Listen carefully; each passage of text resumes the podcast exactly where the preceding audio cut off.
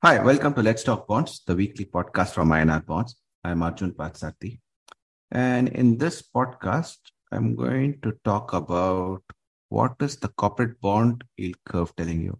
And just to put it in layman terms, why is the difference between a corporate bond yield and the government bond yield so low? Many institutional investors are actually buying more government bonds rather than corporate bonds, because they feel that corporate bonds are too expensive. The question is, are they expensive? And why are they why have they turned expensive? What is the exact, what are they really telling you? Does it mean that interest rates have peaked out and government bond yields can fall?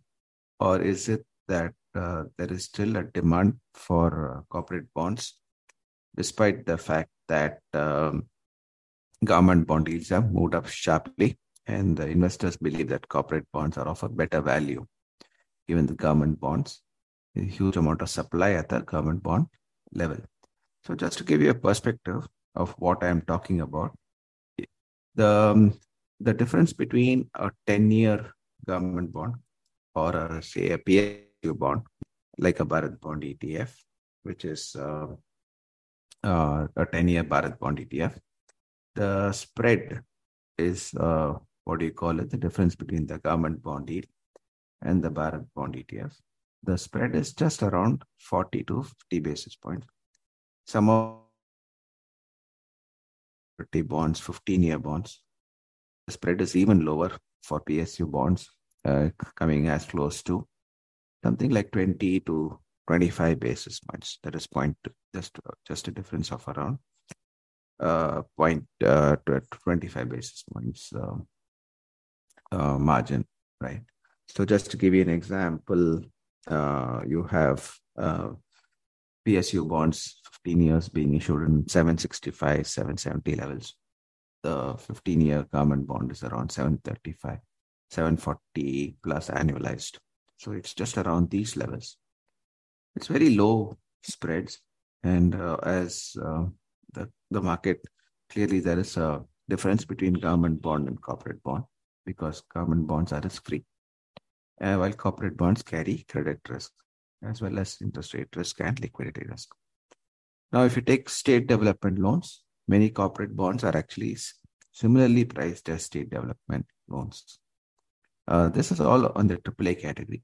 But even in the lower rated, if you go down on the rating curve, now, for example, many AA and A-rated bonds that were trading at, say, 9 to 11% just year and a half or 2 years back, are still trading at those levels, despite the fact that government bond yields have risen sharply.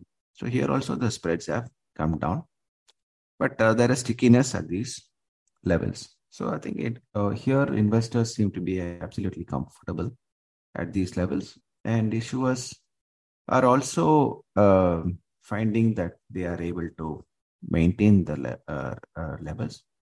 And if they have to increase the cost of borrowing, then clearly it's a direct impact on their own businesses, and that's not the best thing that can happen. But especially at the AAA PSU bonds and high quality AAA bonds, the spreads are very, very narrow. So does it make sense to buy more government bonds and state development loans than corporate bonds? I think the takeaway here is that at the longer end, that is anything over 5 years to 10 years and 15 years, it is best that investors, non-institutional investors, avoid those bonds. They are expensive, subject to interest rate risk, and clearly, in a very long term, it's best institutions take a call on those. They have a need if there is a PF or insurance companies, and if there are other banks and other things, other investors, then they have a longer term view on interest rates. Non-individual investors, non-institutional investors may not have such resources or the capability to form such views. it is best to invest in the shorter end, 1 to 3 years, where yields are actually higher than many of the longer end bonds. So most of the shorter end bonds of AAA issuers and AA, high good quality AA plus issuers, 2 to 3 year bonds, are all in a range of around 7.75 to 8% levels. And if you go down the rating curve, they are going to 8% to 10% as well, depending on the bond, largely in 8% to 9% levels. I think non-institutional investors are best investing in the 1 to 3 year maturity segment and not look at longer term bonds at this point of time, or at any point of time, unless there is a specific need or unless there is a very strong view that interest rates can come down and there is a very strong possibility of capital gains.